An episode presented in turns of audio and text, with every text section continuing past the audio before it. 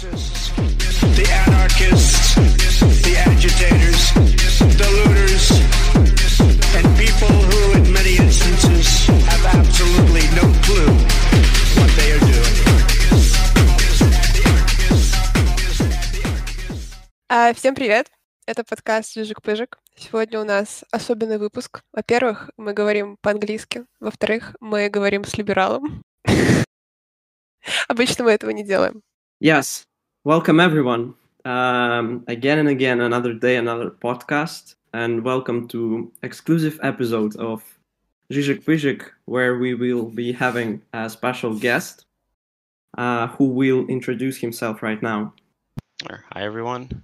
Um, I'm Ezeldine, or you can call me Ez for most people. Most people do that. Uh, I'm a medical student. I uh, argue a lot about politics on Twitter. Um, yeah, I'm glad to be here defending the uh, liberal, neoliberal, whatever you want to call it side. God, neoliberal. Yeah, I don't know.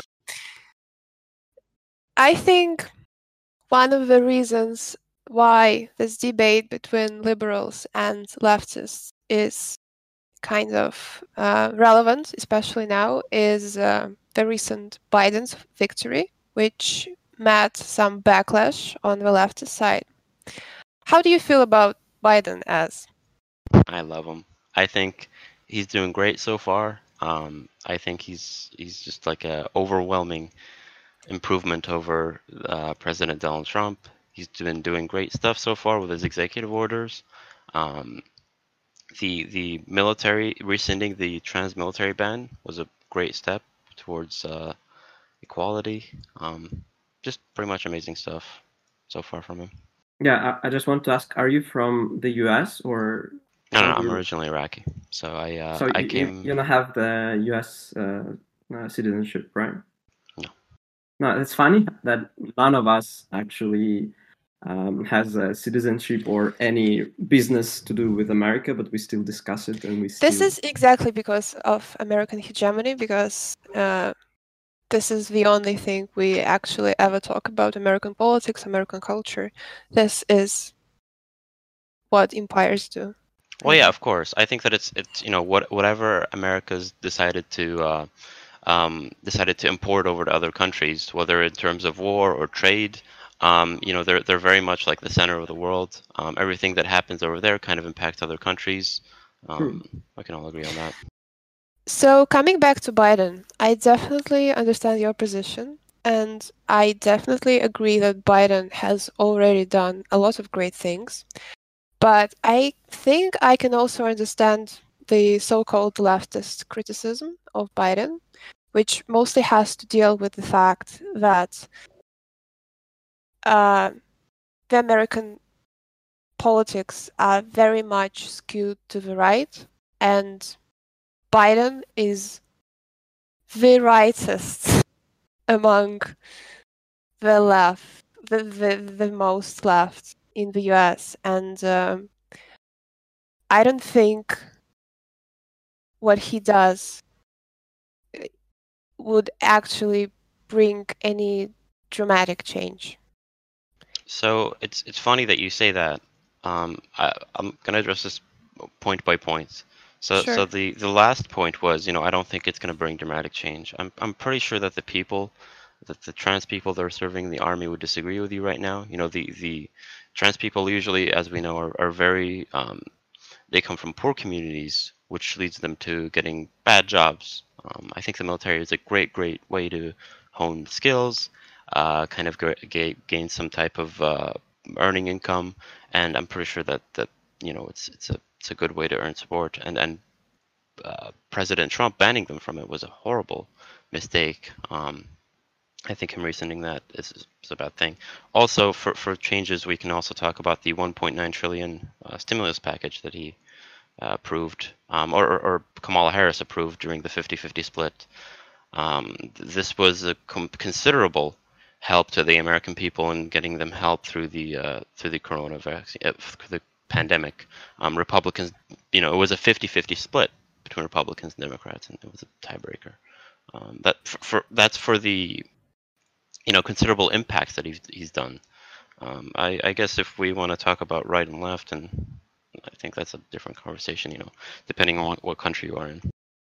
Well, I think uh, what you have described is precisely the essence of um, what I think Susha meant by saying that Biden is a rightist. Uh, because we need to look at the scale of these measures and we need to compare with the overall impact, uh, for example, for the uh, trans community.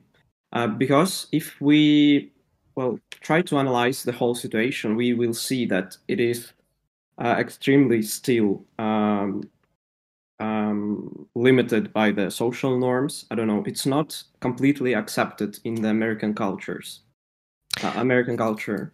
Well, yeah, but what can Biden do about social norms? Exactly, exactly. And this is um, the issue with uh, such measures. They seem to be working, and sh- sure, if we compare like um, the Trump era and, now what what Biden is doing, um, we can see a difference. But the main problem for me with that is that the degree of difference that it seems like a half measure, that it's uh, a, very minuscule change that will not affect the global uh, picture. It will uh, never be like addressing the real problem properly. It's just like, you know, take this for now. Let's wait. Let's I don't know, sit and think, and then maybe we'll do some more. But the problem um, remains and that's the like the radicalization of activity the radicalization of politics is all about it's about making more uh, you know advantageous uh, steps to be more uh, courageous to take um, an extremely strong measures if it makes sense sure i i mean the the problem with you know i i, I again, I don't know what you would expect him to do at this point. Like, I think that he could do things via executive order, and that would be legal. Um, you know, what because uh, he is the commander in chief, he can he can tell the military what to do. That is his job. Um, he could also like maybe influence Congress on what to do, right? Um, fifty um, percent of Congress anyway. Um, I don't know what he can do in terms of the global measure, I, uh, unless he starts like invading every single country and telling them that they should like uh, accept trans people. Like, I don't know. Well, I think we should also differentiate between domestic politics and international politics here, and I think Biden is definitely good for the U.S. domestic politics. But in terms of international politics, I think with Biden, the American hegemony will only increase its outreach because Trump did he had this tendency of um, backtracking from the U.S. involvement, and um, again, those people on Twitter who talk about Syrian children and the fact that now trans people will bomb Syrian children, I think even though this is sort of a strawman argument, there are seeds of truth in that, meaning that America is still an empire and uh, American interventionism is still here. And um, all those changes are cosmetic and they do not resolve the issues that are structural.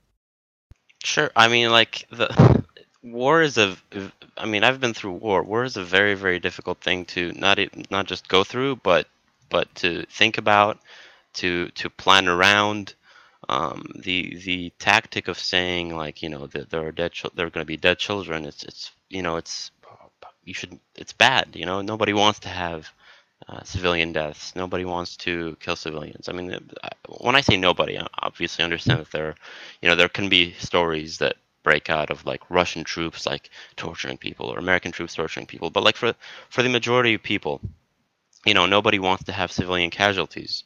Um, I think that dragging out, you know, dead, whether whether it is you know Syrian or, or Arab children in general, to, to to say that well, actually, you know, all all that America wants to do is attack civilians. It's very very you know blatant straw man, and I'm pretty sure anybody could see that. Well, I want to discuss this in a little bit more detail and clarify a little bit what we exactly mean by American imperialism. I think there are several aspects to them, one of which is economic expansionism, uh, meaning that such a big economy will need to acquire new markets for new investment opportunities. And uh, indeed, capitalism is inherently expansionist in this sense. So there will always be this international outreach and uh, storage for new markets in developed capitalist economies, and this is exactly what is happening with the US. Another aspect of what I call American imperialism is um, something that I think stems from this um, city upon a hill concept.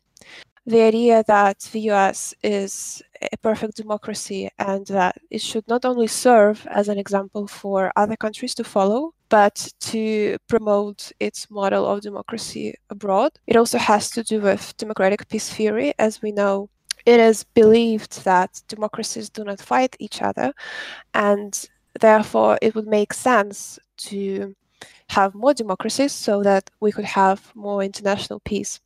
And I think both of these things contribute to liberal interventionism, to the US led interventions, one of which was the Iraqi intervention. And uh, if you're comfortable with this, as maybe we could talk about Iraqi intervention in more detail. Um, yeah, of course. The, the thing is that um, for for Iraq's like specific intervention, um, you have to understand that that I'm not a history major. I, I don't read history. I, for you know, to be perfectly honest, I think it's boring. However, I think that for for the most part, you know, if you have a dictator in power, a dictator like uh, Saddam Hussein, it's very very you know it's, it's morally good and it's you should uh, do whatever you can to get him out of power, especially if the dictator is, you know, killing his own people. Well, the question of moral justification of interventions is um, also very big. I think we will get a chance to talk about it. Sure, yeah. But uh, if I was to name the reasons of uh, Iraqi intervention, I would definitely say that Saddam Hussein was one of them. Uh, not only was he a dictator, but also it was. Um, it seemed hard to resolve the issues and the threats he posed by the means of UN resolutions. There were several of them, such as uh, the no fly zone in the territories where Kurds lived. But none of those actually seemed to work because Saddam Hussein wasn't very cooperative. So, this could be one of the reasons why uh, the US decided to choose a different course of action. But I think other important reasons were the desire to transform the Middle East and, um, as I was previously talking, to have more democracies in the Middle East to reduce the security threats in this region. And also, I think there was considerable economic gain for the US, especially the profit from the post war reconstruction in Iraq, which was uh, done by American companies. Yeah, of course. So I mean, the the the reasons for the invasion are you know insanely high, but you know to go over the the few humanitarian crises that happened before it. You know, you have you have the invasion of Kuwait, where where you know we unfortunately you know it was a very very bad invasion. A lot of civilians got killed. You have the bombing of Israel. You know, Saddam literally yeah. throwed like 39 mm-hmm. rockets at them, and Israel were like, okay, well, I guess we don't know what to do. Um, uh, it, the, whether it was you know the the chemical attacks on the Kurds that were, you know, in the north of Iraq. These are very, very serious crimes. I think that you know any strong country should have the responsibility to help out, uh, you know, citizens in case they were trying to make a revolution. Um, it's not just you know if they got some economic gain out of it, you know, well, well, you know, it's a win-win. We get rid of a horrible dictator that killed our own people, and these uh, the Americans get some sort of you know financial thing out of it. Obviously, you know there there could be um, you know minor things in it like certain people like Dick Cheney. I mean, I've heard the rumor. I haven't looked into it that, that Dick Cheney made a lot of money out of Iraq War. It's like you know that's bad, but all in all, we got rid of a dictator. So your argument is that this intervention was morally justified because uh, because the the outcome had this humanitarian value yeah, I think the consequences of him just being out of power, you know, is, is a good thing. Well, I think this is a complicated question because um, we're talking about here about foreign-led regime change, and um, I think it threatens the norms of international community, such as sovereignty, such as the right of the people to choose their government. And uh, even though, from the moral perspective, it definitely seems like the right thing to do, I think from the point of the international law, the US led Iraqi intervention created a bad precedent. Just just curious, would you say the same thing about like let's say if let's say that Hitler was like massacring Jews, right? Would you say the same thing? Would you say that like oh well the you know the invasions were uh, or, or, like hypothetically if a country like America were to invade Germany, would you say like oh well they should have waited for the international community or would you say oh okay maybe that's justifiable? Well, again, uh, I'm not saying um, I wish Iraqi intervention didn't happen. I definitely not saying that, but I think we have to evaluate its consequences in a more detailed way than just saying that since Saddam was removed, we will not hold America responsible for anything. No, of course not. I never I never said that we shouldn't hold them responsible for anything. I just think that there is like this this narrative that is going out that is like, you know, America you know they, they went in and they bombed all the women and children and then you know they, they got out and they made a lot of money doing it it's you know it's believe it or not that that happens out there this is like people talk about this stuff and they do portray it that way um, you know and, and when people like biden or get elected it's always the narrative like oh well you know uh, instead of a white male bombing these children it's going to be a black transgender female bombing them right it's it's, it's you know it's very much like a disgusting narrative that, that should not be um, I wanted to chip in into this discussion. I've heard um, your both your sides, and the problem for me is that first of all, it's extremely hard to conceptualize how do we measure, how do we examine, and how do we evaluate um, the, such interventions. And uh, another point is the overall complexity of the capitalist system in which we live, and um, the the nature itself of the system uh, it sort of uh, makes it impossible for any intervention to be neutral or without any personal interest or potential gain uh, that an actor will pursue as um, I don't know collateral benefit if it's uh, if it makes sense. So the problem for me with the Iraqi or any other humanitarian intervention is that on a more uh, general and practical scale, that rarely they leave the state fully independent of the um, state which intervened, the problematic one, uh, meaning that usually in order to for democracy to flourish and to establish itself and to go on independently to exist there has to be lots of prerequisites like political culture good institutions etc etc and um, cases with humanitarian interventions i uh, think they are rarely successful in this sense. And um, the second big problem for me here is that any humanitarian intervention is still an act of, well, let's say profitability.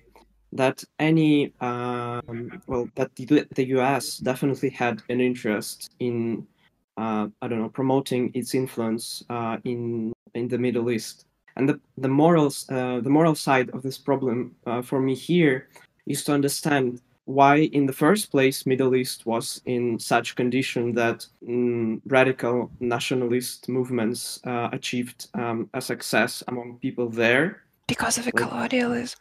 Yeah like what are the reasons? And then we need to evaluate how the us relates to the system of power and power structures on the global level and how the us enjoys this right to be the one who sort of deals with the problem problems of poor and um, unsuccessful states. And we need to understand that in this case, America has a win-win situation because uh, it has a moral ground to do so, to um, sort of to depose, to kill um, dictator, and then it has also not only moral ground, but it has also an economic ground that, like, um, it will benefit a lot from post-war or like post-regime change um, happenings that it will gain economic power there it will gain political interest it will gain i don't know international support and prestige for helping people. But there is a deeper problem, like the fir- uh, the mm, the first place why people are in such condition, and the second one, why um, can we, well, not trust, but why can we consider America to be first of all the one to to benefit the most from this? And why uh, don't we have a system of a more neutral, you know, third party? I agree with that. I want to briefly comment on that because I do think that we are presented with a false choice that it's either America intervening or people suffering. I think this is a false choice. I think we should reinforce international institutions. It is true that they were failing, but they were failing exactly because such great powers as the US itself kind of contribute to the weakening of international institution, institutions instead of encouraging them. So I think this is a huge problem. So, um, so I'll go by it first point by point. So it, it, you say that it's impossible to not have a gain out of an interventionist system under capitalism. I'm, I'm actually having trouble thinking of systems where you know nations are formed and you know a, a nation invades another nation and there is no gain out of it. I, I, I there is ins- that is insanely just like how would that happen? Well, I don't think it's very realistic. Uh, yeah, but There are- how? there are scholars who tried to establish the proper criteria for humanitarian interventions, such as uh, Wheeler in Saving Strangers. He lists like four uh, different criteria. The first of them being that there has to be a supreme humanitarian emergency. Second is that um, the credible non-violent means of conflict resolution should have been exhausted. Then the use of force should be proportionate. And then there should be a strong belief in the humanitarian outcome. Also, I think Chomsky commented on that. He used this principle of do no harm. So ultimately, the the means should be worth the outcome. And uh, there is this whole uh, just war theory that deals with the use of force and the use of war as a means to bring some something positive, some some good international outcome. And I think if we establish uh, rules that are guided by these principles, and I think if we reinforce international institutions that would underpin these rules and norms, we could actually have uh, something close to what Costa has described as morally neutral interventions. So, so again, I I'm not. We're not talking about morally neutral. We're talking about a gain out of it. So what the, the, the my pro- specific problem with what what Costa said is, you know, it's impossible to not have a gain out of an interventionist system under capitalism. And I'm saying, you know, even even under the conditions that you listed, you know, troops go in and, and you know they, they kill the enemies and they free the prisoners. You know, I mean, even under that scenario where they haven't even captured where the where they were working, or they haven't even captured the prison. You know, they still get they still could get weapons out of the enemy. They still get the get there is there is still some gain um, that is had out of you know military intervention Yeah, one way or another.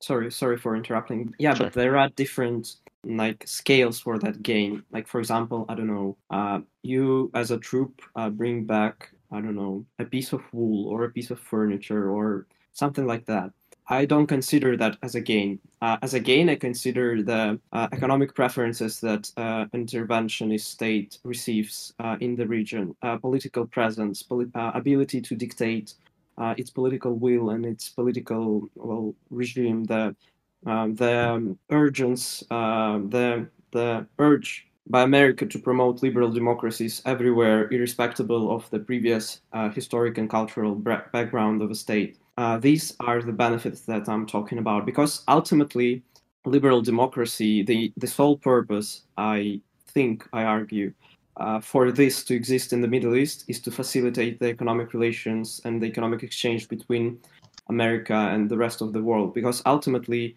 liberal democracy means uh, free market, and free market means that highly competitive America will be enjoying the benefits of its position as the global strongest economy. Yeah, of course. I mean, That- the, the, that's the benefit I'm talking about. sh- sure, okay. If, if we're going to talk about like making friends with the country that you saved, I think that that's fine. I think that if you go in and you save a country from a little dictator that was killing its own people, you know what? You get to trade with them. That's fine. I don't Yeah. find, but you know, if you if you want to talk about how that trade is is unfair because you know America's getting the the better end of it. Well, America's always going to get the better end of it because it's a it's just a naturally bigger country. Its economy is more developed. You know, and, and under under any type of, I mean, under the, this current system, America will always get the bigger share. Yeah, I I, I don't think- think that's necessarily bad. Just to be clear. Susha, just just saying. I think we've came to a point where we criticize international capitalism. Let's go. Um, I, the first thing I wanted to address quickly, maybe bring up, and then Ksusha might comment, is that America, first of all, is not naturally superior. And the second thing, uh, you've mentioned a pretty weird concept that if you save someone, you're entitled to a good relationship with uh, him or her or a state. Well, the essential problem for me is precisely that it is expected that um, um, state that saves someone will have preferential economic terms. That that's the problem. That's uh, that that is where the power structures begin to form.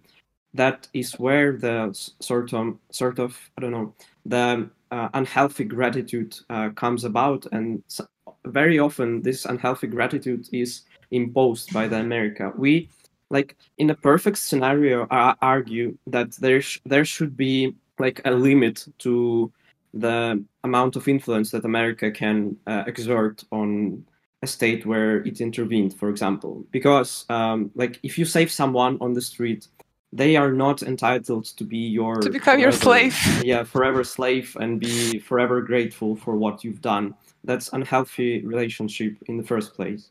So yeah, th- these are two problems: unhealthy expectations of uh, eternal gratitude and the natural superiority of the U.S. on the global scale. I mean, I again, I don't think that they're naturally superior in terms of like biological terms. I, I don't even know where to begin to make that argument. America's No, no, very you much just like you a- just used a word naturally superior or naturally economically uh, confident or whatever. You just well, said I mean, it is true that the US is the biggest economy, and it definitely would have a bigger stake in the yeah, but like the, the implication there But it's wasn't not like natural. It, the implication there wasn't like you know they have the best genes, therefore they're good traders. You know, like it, it was more no, like, no, yeah, no, no, no. That's not what I I meant. No. yeah. Again, it is true that the US is the biggest economy, and it would have the biggest uh, stake in the international economic system. But it is not something that should be perceived as natural.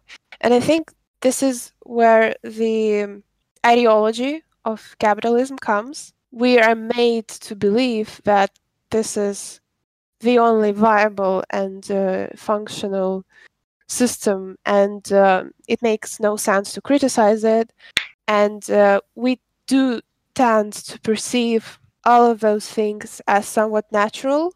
We tend to not look for alternatives. And I think this is why international capitalism is so persistent. So, so I, I have to go point by point here because again, like it's, it's very difficult to like respond to a lot of points. So one is um the the one was like the natural superior America. Um, then uh, Kosti said, if you save someone, you're you're entitled to a good relationship. I I I have to ask you here. Do you really think that I that my opinion is if you save someone from something, you're entitled to a good relationship, or it's more likely that you'll have a good relationship just because of how humans work?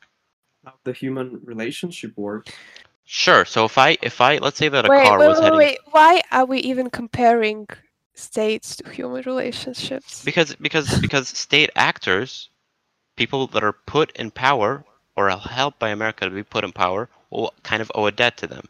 The same thing is if a car was heading towards you and I pull you out of the way, you know, it's it's an implied debt. You don't really owe me anything. It's it's not you know in, in practice you could just go okay thanks bye. You you don't even have to say thanks. But but we as humans we, we like to be polite. We like to you know 99.9% of the time return the favor, be nice to the other person, and have good relations with them. We can question the the initial premise that we as a human have like natural need or um, if it's Finally, natural, we're arguing about human nature. from from where from where this need to be grateful in such way comes and the second thing is that still the gratitude of a state is not equal to the gratitude of a um, person to person. There is um, well, the, what Ksusha said and what probably I said about the that it is not natural, that it is perceived as normal, but um, if we try to analyze it to see the roots, the causes of such um, relation, we might come to a conclusion that it is artificially installed ideological sort of machine to facilitate the um, the Exploitation. yeah exploitation. Yeah. I mean, the, but this happens in like animal societies. This is, and I'm pretty sure that you would disagree that like animal societies are Uh, not I, capitalistic. I am not a fan of comparing states to humans and humans to animals. okay, this sure. is. but this but is but you have to recognize. end But you have to recognize. Are that we gonna talk about lobsters and like? well, eh, you have to recognize that you know if okay in very basic terms if you're nice to a country they'll be nice to you back. And and and again the same thing that you can see in humans. It, the onus is on you to disprove the fact that if you save somebody out of a car uh, out of a burning car it is kind of they're going to be nice to you. The same thing is if you save a, a regime out of uh, out of a you know dictator they're going to be they're going to owe it to you. Also you mentioned something about them being a slave. America left in 2011 they left. They had they pulled their troops out. yes, yes, And but you- now now they have military bases, like ten. yeah you know why? Because uh because islamic state formed and ki- they killed like they massacred like uh, tons of people. So Okay, maybe sure, maybe pulling out wasn't like the best thing there. Yeah, I think that this, you know, analogy with the car uh, within the capitalist system looks like, you know, um, it's it's not like the car was set on fire by itself. It's it's precisely the capitalist system that set it up uh, on fire, and then the intentions, like what to do. You set the car on fire, and now you're gonna help in order for this person uh, to be indebted to you to death, or i mean something like under what system do you have do you not have a dictator rising up Yeah, I, I think that initially those dictators are in power because of the capitalist system. Not, okay not but what i'm asking is like under what system can they not rise up This is exactly the point here. It is so hard for us to imagine an alternative to capitalism, exactly because we are made to believe there is none. Well, no, because because there is no like actual scenario where you have like a group of people that are very very happy in one place, and a guy doesn't try to take power. It just doesn't exist. also this is this sounds like a burden of proof um, fallacy but i mean you um, i understand that it is a question but there are two ways to approach it i reckon that the first one is you try to find um, and create a practical um, model where you say in the state this does not happen in the cases when this that and that uh, i think um, to do this you need to know far more than we know by now, and it is extremely hard to come up with a whole alternative uh, system. And the, on the other hand, you can criticize the current one, and it is uh, also extremely beneficial because through criticizing, you might come to better way how to improve it. You can come to better uh, analyzing and realizing the connections and the subtle interrelation between the uh, cogs of the system. I 100% agree with you. However, if you criticize the system and you don't have a solution for it, you are doing nothing. You are That's such a cliche. That's such a But but it's not. It's not. cliche that you have to propose anything if you criticize. That's extremely, extremely, extremely overused. Well, the problem the problem is I I'll always talk with communists, and I'm like, okay, so what happens if if, you know what happens if let's say that you know and you have your perfect commune, you know everybody's getting along with each other. You know what happens when uh, somebody steals from another person, and they would just go, yeah, well that just wouldn't happen in my system. It's like, well, Yeah. okay, that's like okay, thanks, Yeah, great. You're, you're trying to use capitalist logic on the communist regime, first of all. Uh, not the regime, Stealing? communist system. Stealing is like a capitalist thing. Yeah, Yeah. stealing. Let's let's uh, consider what are the um, premises for the communist community to exist in the first place. Sure, yeah. Stealing. Uh, well, I hope we will not get into this. We need to eventually change our topic. But I wanted to say briefly that the premise of stealing is when you have, first of all, uh, private property, which is hard to achieve for a common person. Then stealing occurs due to the fetishism of commodities, when you see the value of a thing and this value takes um, controls you And the third explanation why people steal is that they uh, don't have a resource. Under capital, under communism, you will have access to all the basic resources because they will be distributed not according to your uh, financial market value, but according to your sorry for saying that need, like this Sure. um, Lenin's slogan. But if, um, the, the very sense is that it is extremely inappropriate to use capitalist logic, to use capitalist, I don't know, view on a person. Yeah, capitalist thinking when you try to analyze and approach communist ideas. You need to uh, always have in mind that the interrelate that the relations, the reasons for uh, certain actions will be different uh, in a different uh, value system. Sure. That's the problem. I'm I'm so curious then. If if I had like we lived in this perfect communist world and I went out and I, you know, chopped down a tree and I made like a really cool looking knife out of it. Okay? Is that my private property then? You made a cool looking knife. I just made a I just made a knife or like something that has sentimental value to me. Yeah, well, I think that it's it's not uh, the private po- property in the capitalist sense, but it's the It's, product. it's personal property. it's I it's the think. product of your labor, and uh, what is the product of your labor belongs to you. yeah. Sure. What if somebody steals from me? No one will ever want to steal from you. Okay, That's but do you see do you see the the do you see the problem there? No. okay. Do you do you not think that there is there are some people that can produce things on their own that are nice, and other people would want to steal it from them? Yeah, when you use this logic, you think in terms of fe- uh, commodity fetishism, and you fetishize the thing. Um, No, no, no. It could just be like a better hammer or like a better a better like you know knife or just something like that. It doesn't necessarily have to be like a product. inequality. Yeah, you can ask to them to share a recipe or to help you make one. What if they say no? They won't. Well, yeah, but, okay, but that's the problem. It's like, well, under my system, no bad things will ever happen. It's like, well, fi- I, I, okay, sure. I No, think it's not this. like that. No, I, I think that this uh, the problem exists in in the value structure. For example, so you make something and you think that it's uh, one good looking hammer and it's so wonderful and cool and so on.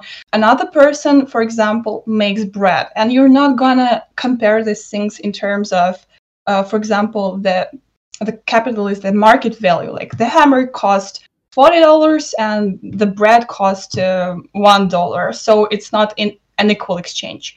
But uh, in the communist system, it's still um, they're, kind of equal. Maybe they're not equal in terms of the labor that you have um, input in it.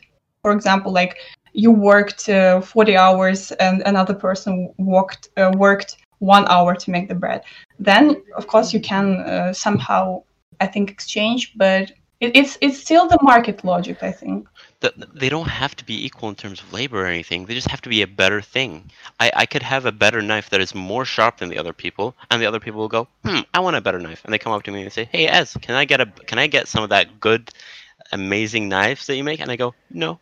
Don't you think that, that there could be some way, or there is a scenario where they could steal from me, or could that just never happen? I Uh, think it's very sorry, Costa. I think it's Yeah. very important to stress what what Costa has previously said that we're talking about a whole different value system, and it will take a lot of time to human beings to progress and to accept those values, and that would radically subvert the whole logic, the whole reasoning behind our behaviors and our desires and uh, what we consider good and bad and beneficial for us. It's a whole different model of existing, not It- just a different political system. It's more than that.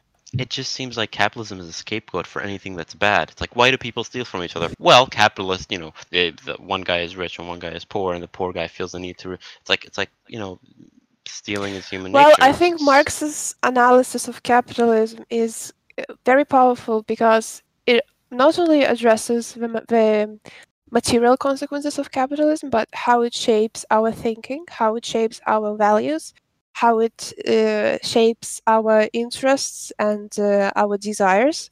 I think it was uh, developed in more detail by neo Marxists. And this is exactly why we're talking about ideology of capitalism. It is not just a talking point or an argument.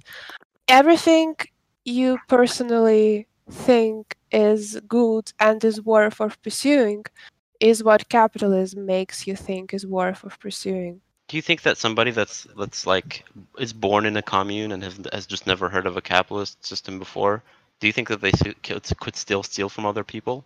I, I just mm, I think that um, well the whole purpose of labor within a communist society is just to make things just to get the joy out of making something not to have the ending product in order to sell it or to have benefit of it.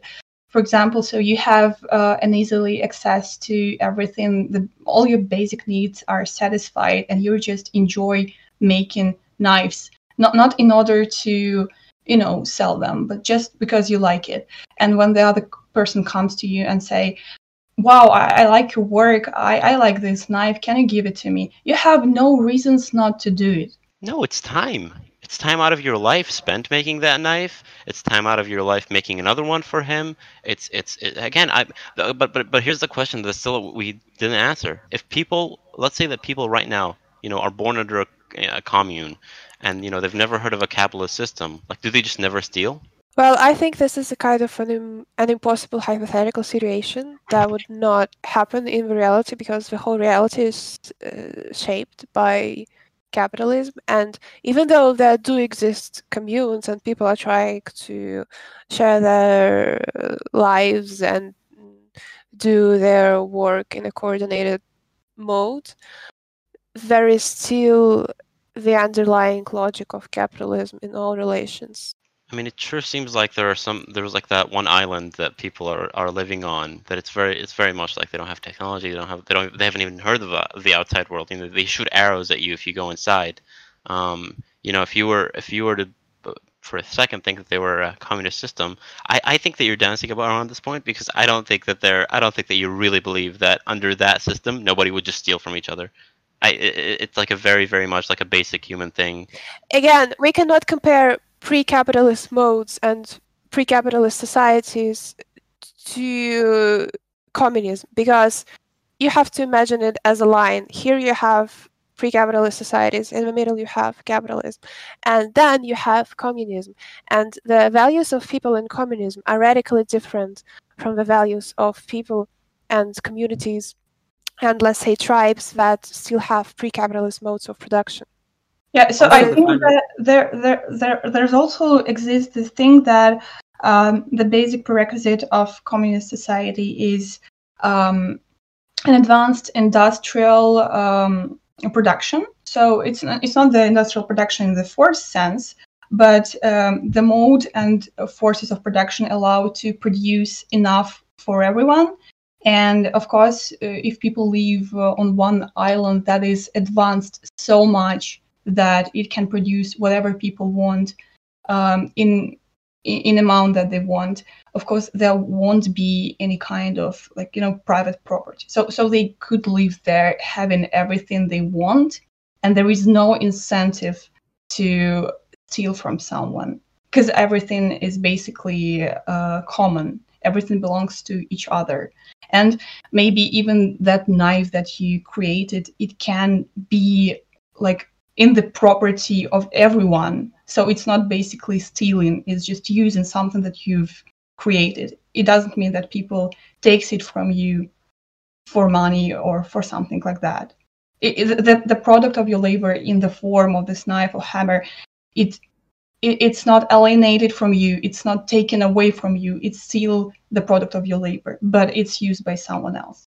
Okay, I mean, I, I guess you know, it's it's. I don't know how to argue against like, you know, that just wouldn't happen under my system because everyone's perfect and it's it's like okay, sure, if we get there, that's gonna be great. You know, meanwhile, we have to work with the current system that we have. Yes, we have to work with the current system we have, but we also have to criticize uh, capitalism. And I think this is um, this is what is wrong, in my opinion, with uh, social democrats and liberals and people who advocate welfare state. It is good that we are trying to promote policies that ameliorate the negative consequences of capitalism, but it's important to recognize that by anti capitalism, we should not understand welfare state. Anti capitalism should be the critique of the capitalist system. And um, I think we should still have um, in mind the fact that even though we're trying to improve uh, people's living condition with all by all means we can do that right now but we still have to engage in a meaningful critique of capitalism. Again i so so i work in you know i, I talk with a lot of people that spend their lives as doctors. I, I spend a lot of time with you know people that develop drugs for a living you know if i came up to somebody and i said hey i think that your you know your pharmaceutical is you know really really bad you know it kills people it's, or, or it has a chance of killing people while curing them blah blah blah I would say, okay, yeah, sure, and, and I would go, okay, thanks, bye. It, it, it just seems like when I when I'm telling that to that person, I'm offering criticism to them, and I'm not offering them a way to fix it.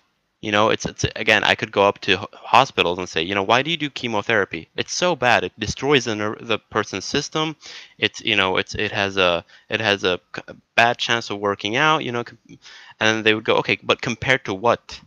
and they you know i would go well you know there's this like medicine in the future that could technically cure everything we just have to look for that and they're like okay well thanks you didn't do anything but thanks you know well i think it's a bit of a false analogy because uh, if you are engaged in the critique of chemotherapy it means that you are also working on an alternative maybe it will not be there in the span of a couple of years, but at some point in future. Well, yeah. Again, even if I'm working on it, you know, I have to I have to show them something that works. I have to be like, okay, well, here's a proof of concept. Here's what here's the concept of what I'm going to do.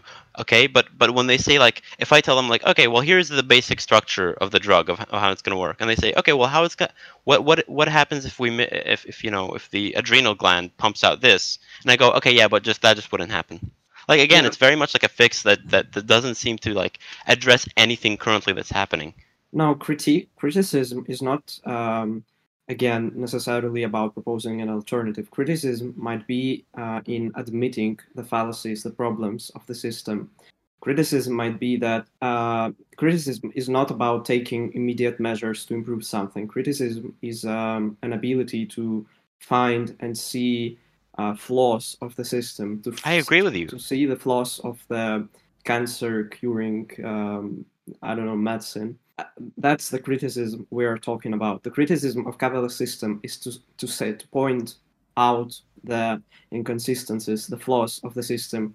The criticism is to say that capitalism uh, literally makes um, millions of people suffer in the third world countries due to the unfavorable um, terms of trade that their countries produce, and that's perfectly fine. And that is the criticism of uh, capitalism. Criticism of capitalism is also uh, in saying that the measures that social democrats or um, Democrats in the US, the measures they undertake are not sufficient, that these measures are minuscule if we try to see a more big, uh, a bigger and a more, how to say it? Um, bigger picture yeah a more comprehensive picture we will see that these measures are they are good still they they make a change but this change is so small uh, comparing to the uh, other existing problems. And we are not saying that we should throw everything away and pursue some idealistic communist society with no direct plan. We're just saying that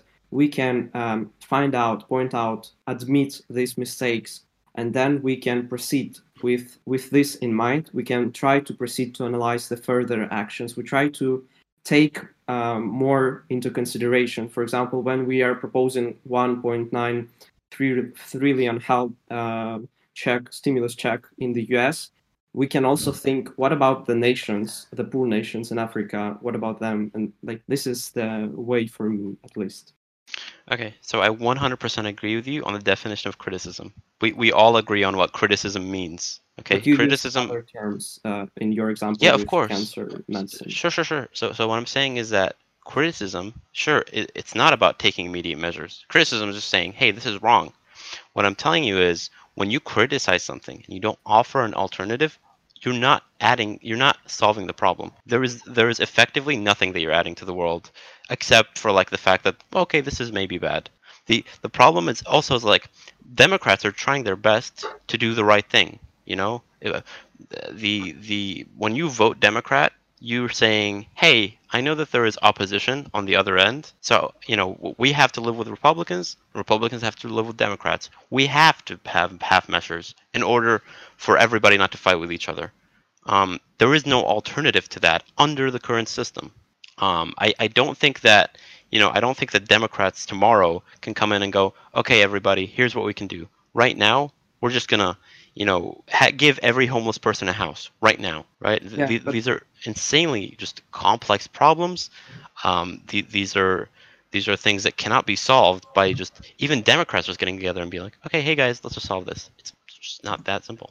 Yeah, but this logic still implies that you expect an immediate action.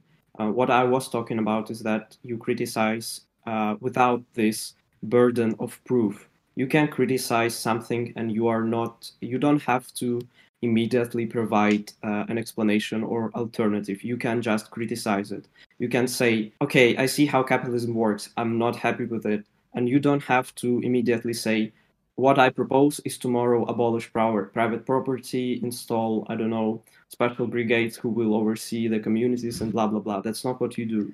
You criticize um, the capitalist system and you live with this um, sort of feeling, with the aim to find an answer, to try to improve it. You don't have to immediately propose a set of actions. Okay, so so in one, so I- we have two scenarios. In one turn, I do that and just criticize something without having a solution to it at all. And in the other world, I criticize and then I go out and I vote Democrat and then I try to like try to do politics in order to do like like these things. I think that you know p- the people that criticize capitalism and then go out and vote Democrat, like at least they're doing something. They're functionally Well, doing I something. think we are on the same page here. I think we Yeah, all agree this- that you well, have wait, to no, both. no, no, no. We're not. We're not because criticism in of itself is useless. You, you're not adding anything to the world by criticizing something. Well, I don't think I don't think that criticism doesn't add something to the world because, well, basically, You know, it does. kind It's just useless. no, because any kind of discourse helps to change the norms and values, and norms and values then translate into action. So Yeah, when but those norms and values are are changed by solutions, not criticisms. Yeah, okay, let's let's not use the word criticism. Let's uh, use word to analyze and to study. Like uh, the problem, I have a feeling that you sort of misinterpret the criticism uh, here. Is that, for example, uh, why would you go to school if you can go immediately to do something useful? I mean, you have to take your time to study, to analyze. To cri- criticism is a process of analysis and this analysis is critical towards the existing uh, i don't know the existing um, agreement in the science like you use consensus. yes right you uh, thank you you use criticism to critically analyze to critically approach the existing structure obviously to criticize uh, it is much more harder than to agree with the existing terms because while you're criticizing you have to always to sort of think of an alternative. And this process is not immediate. You can take your time. And also, the last thing I want to say, sorry, the Zizek himself, he proposes, the Slavoj Zizek, he says, well, this uh, mania to always take action is not uh, always correct. Like the uh, constant urge to take a decision to um, take s- certain action is not correct in the sense that uh, he proposes that sometimes we need to sit uh, back down and let us think, let us evaluate the problem, let us analyze uh, the things. And that's the, the other uh, potential view that you can employ. Um, yeah, that's I wanted I- Wait, wait, wait. I want to say that Katya raised a very, very important point. We are all neo Marxists here, and we all agree that discourse matters Not a all. lot. Not all. And wait, and it's very important to develop anti hegemonic discourses, and all of the attempts to silence those anti hegemonic discourses actually contribute to reinforcing and reproducing the systems of oppression. We need alternative discourses. This is very important.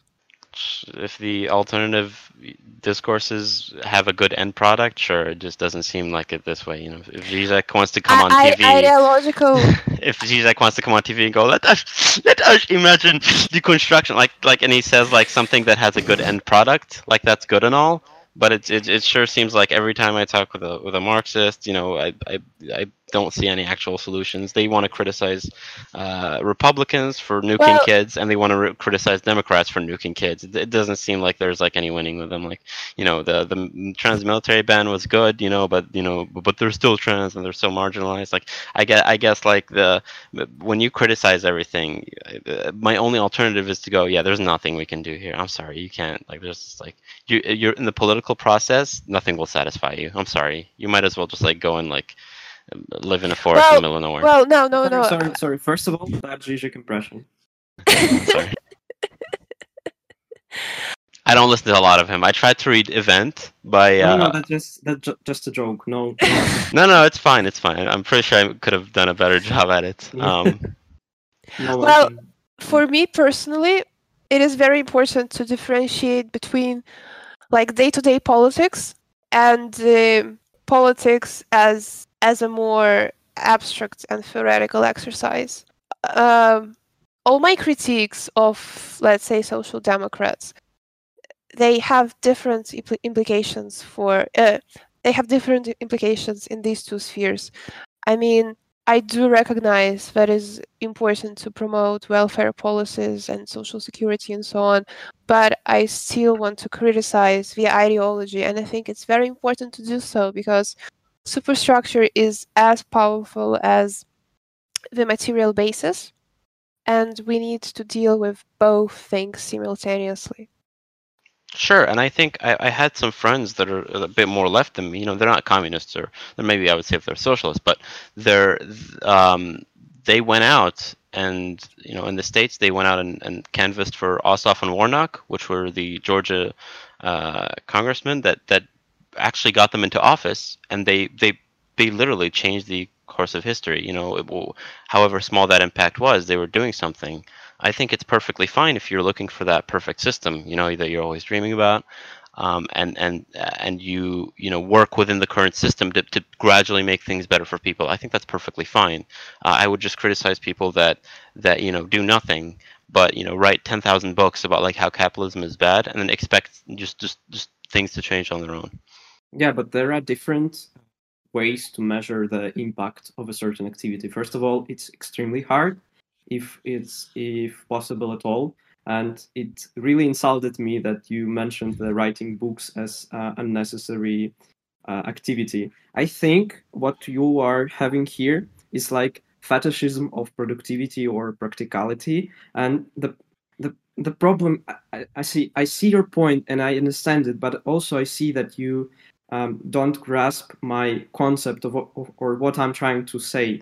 Um, the, the problem here is that uh, practicality is not always the best answer. That if you practically do a thing, uh, not necessarily it will be a good thing or uh, an important thing, and that is why it is important to um, to sit back and think about your actions. And the second, uh, that writing a book to analyze a society is also uh, an action and an extremely practical thing. Just imagine that Karl Marx never bothered to use uh, his time to write uh, his books. He would just uh, say, "Oh no, writing book is." Um, uh, he should have starved, honestly. I- sure. I, I will go just pro- protest with workers on the fabric, or, or on the factory. Sorry, and yeah, No, no. What I what I meant, but obviously there is the obviously there is a need for people to to write books. I'm not criticizing people going out and writing books. What I'm saying is that like if you constantly live in a system and all you do is criticize it, but you don't care about practicality at all, you're doing nothing. The the if you know you said that I had a fetish fetishism of practicality, and I would say yeah, of course. Why would you not want a fetishism of practicality? These are these are things that actually change people's lives. how how do you measure how they actually change uh, people's lives? How do you evaluate the impact of Marxist literature on the society and the impact of activity of Democratic Party in the U.S.? Like, it's uh, extremely hard to do. Again, To it's hard to do, but it's, I mean, you, you can.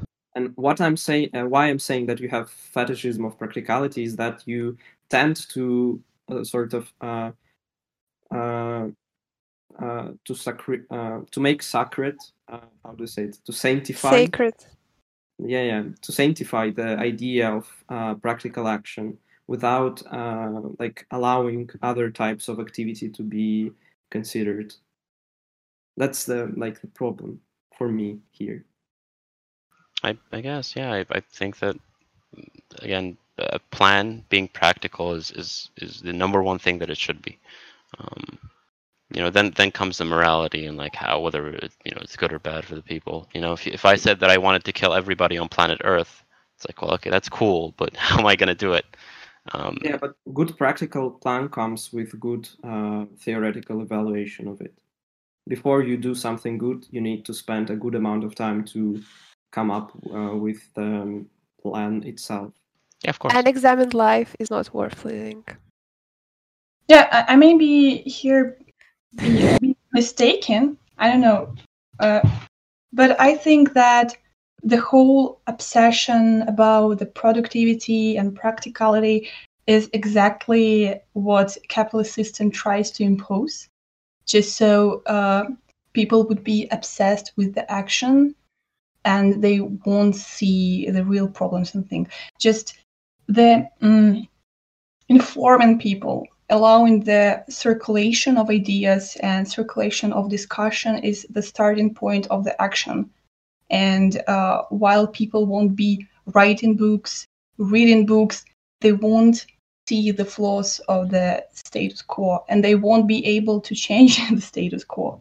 And I think that um, in this way, capitalist system is trying to somehow silence any idea. Like, don't think, just do, and so on. Okay. I mean, again, if if if, if capitalist system tries to make you productive as much as possible, I think I think that you know people are naturally, you know, when, when coming together as people, you're naturally supposed to be productive, so the other person can, uh, well, in your terms, you would say exploit you, you know, but but I would say, you know, you would you would have like a mutual exchange whether of if it was of ideas or of products. I think that's very very important. Yeah, I think that the practicality, if if capitalism does truly inspire productivity in people, I don't think that that's necessarily a bad thing. Yeah, I think we need to um, slowly to uh, to end this episode, but I wanted to propose one thing. Uh, I just came up with it, and it seems as a very practical measure. Uh, I would like to ask you as to give us your main concerns after today's discussion, and to maybe give like what still bothers you or what you find the weakest point of our discussion, like our logic, and we will try in in a spirit of practicality we will try to give you our unwanted uh, on how to maybe uh, investigate this point from our perspective or how to um, which books to read uh, which authors to listen to in order to like to receive the point of view that we are uh, having like just a practical exchange of information in order to make you a more um, uh, a more clever person Um, sure. I don't. the, the the thing is that like I what's sure I could go into like what kind of bothers me. It's just that um the you know the the idea that there will always be like a perfect world at the end of the tunnel. You know, we just we just have to criticize this one. As long as we criticize it, our idealism. analysis is idealism is very much yeah like a like a cancer. You should never go for it. Um, I I, I don't again. I'm not telling you go read this book and go read that book because you know I I think that if you have a very very solid background, you know whether it's like your axiomatic values uh, or things that you want to happen, if you build off of that and your thought process is kind of like very very set, you should be you should be fine at the end of the day. You know, if you ask me like what uh, what do I think about the I don't know Vietnam War, you know the, the there there are two options that I could or there's like real, realistically one option that I could tell I could tell you I don't know much about it. You know, if you tried to explain to me like, okay, well the U.S. troops killed a lot of people there, you know, I would re- reach back to my values and go, okay, well, you know, troops killing civilians is a bad thing. You know, I think that you could you could logically, assuming that you, what what you told me is true, you know, you could logically build things. Um, without necessarily having like an immense amount of wealth. I mean, I'm a medical student. I don't I don't do politics as an education. I just do it, you know, because I go on Twitter. I get on Twitter and I start yelling at people. You know, it's not it's not like a thing that I do, you know, academically. Um, so I, I, you know, you're gonna have to forgive me if, if I don't recommend books to you. It's No, just no, that. No, we we we're gonna recommend books to you. Don't worry. Sure, yeah, and I and I don't mind if you want to, you know, if, if you want to recommend a lot of books to me, sure. I, I will warn you though. I, I do have, if I look to my left here, I have a copy of Marx's Capital. Yeah, and you I got read through. that, dude. I got through like 20 pages, and I just could not. It was just so boring. I couldn't get through it. Uh, the first advice is not to read the capital uh, directly, but to read some Yeah, uh, secondary. an- analysis. Yeah. So your main criticism of us today is idealism, right? Sure, yeah. Okay. What is our criticism of us today? criticism of us. Well, he uh, his logic was um, uh, consistent most of the time, and the the only problem to me is the hardest one to overcome. Actually, is the ideological unwillingness to uh, sort of to criticize. Uh, as this uh, concept in Marx, the class for itself and class in itself, the class consciousness that we that you receive, and as soon as you receive it, you start to see things uh, as they are clearly. Like you need to esca- escape the ideology, to put on the uh, ideology Classes. glasses. Yes. And that the that is the hardest thing actually to do uh, when you study um, such um, matters as Marxism, because um, not only you have to understand the complexities of his economic and uh, I don't know um, uh, essence being that's like an alternative term to human nature, um, more or less in well the moral side of the communist um, ideas, but also you need to fight the epistemological grounds, like uh, the how you understand, how you perceive, how you study ideas. You need to fight these ideological um, impediments that the structure imposes on you. You need to to try to critically analyze everything, to doubt every like thought that you receive from CNN, etc. So from all all these uh, liberal mainstream sources, yeah, that's that's the biggest problem to overcome the ideology for me, and that's uh, my main criticism of Earth today. I want to add briefly. I definitely agree with that, and um, I think this is a problem with this discussion is that we do see things differently, in the sense that uh, if we were to define the terms we use, we would definitely realize that we have different definitions to the terms, and this is because of ideology. This is because you first need to escape ideology, and then you can really see things in a different light.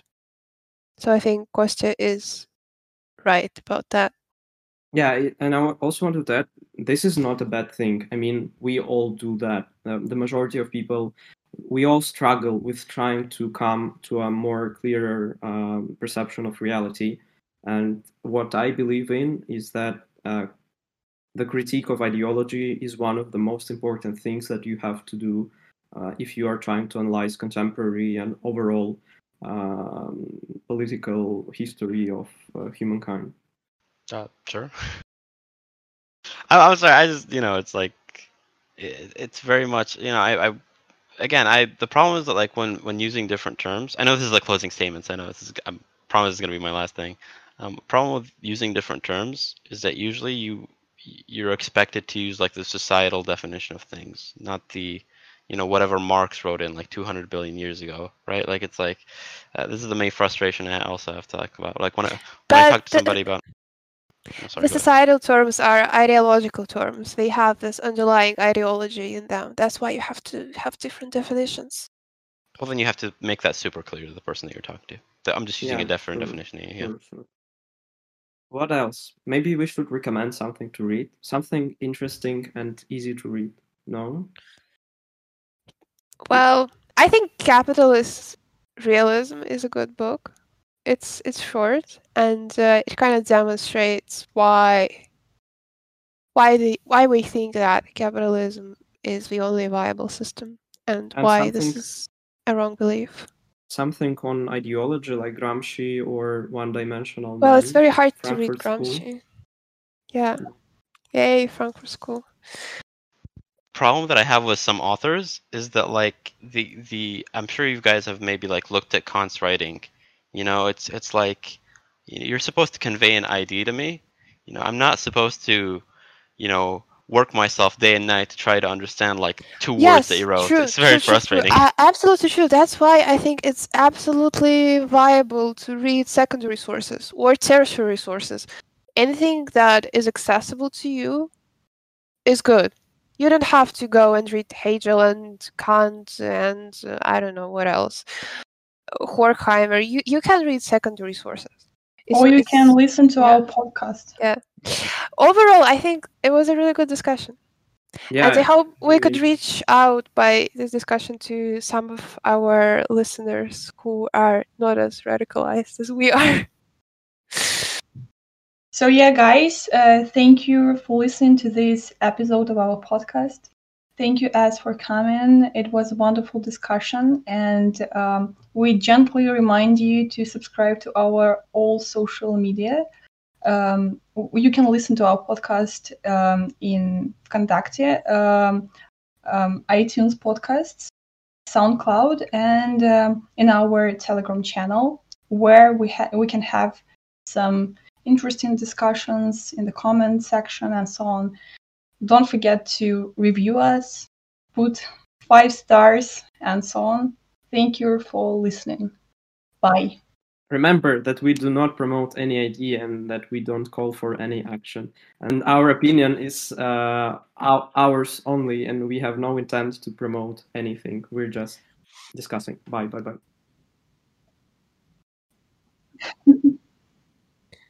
I've Question: heard Why are we still recording? I think we should stop Uh, recording. yeah, But- but- but- Wait, wait, wait. I I think. I have to say the outro. Oh, okay. Yes, say, say it. Say it. Say it.